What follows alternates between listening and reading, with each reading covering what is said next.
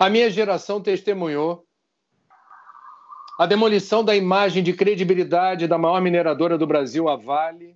Foi o orgulho do Brasil.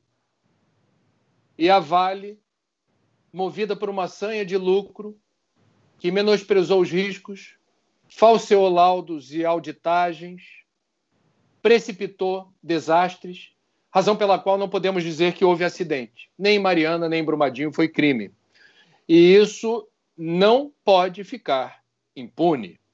Destruiu-se uma bacia hidrográfica inteira.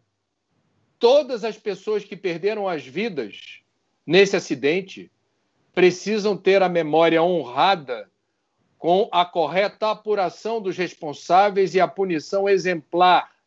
Enquanto isso não acontecer, Cristina, eu devo dizer que eu não acredito na justiça brasileira, porque as evidências são inúmeras de que houve irresponsabilidade na tomada de decisão, imperícia, leniência, omissão. É acachapante o volume de provas que indicam que não foi. Eu me recuso a usar o termo acidente. Fico até constrangido de falar desse assunto perto de você, que é uma autoridade nesse tema, mas eu também tive lá contato com o pessoal do Ministério Público Federal, com as vítimas, com as pessoas, funcionários da Vale.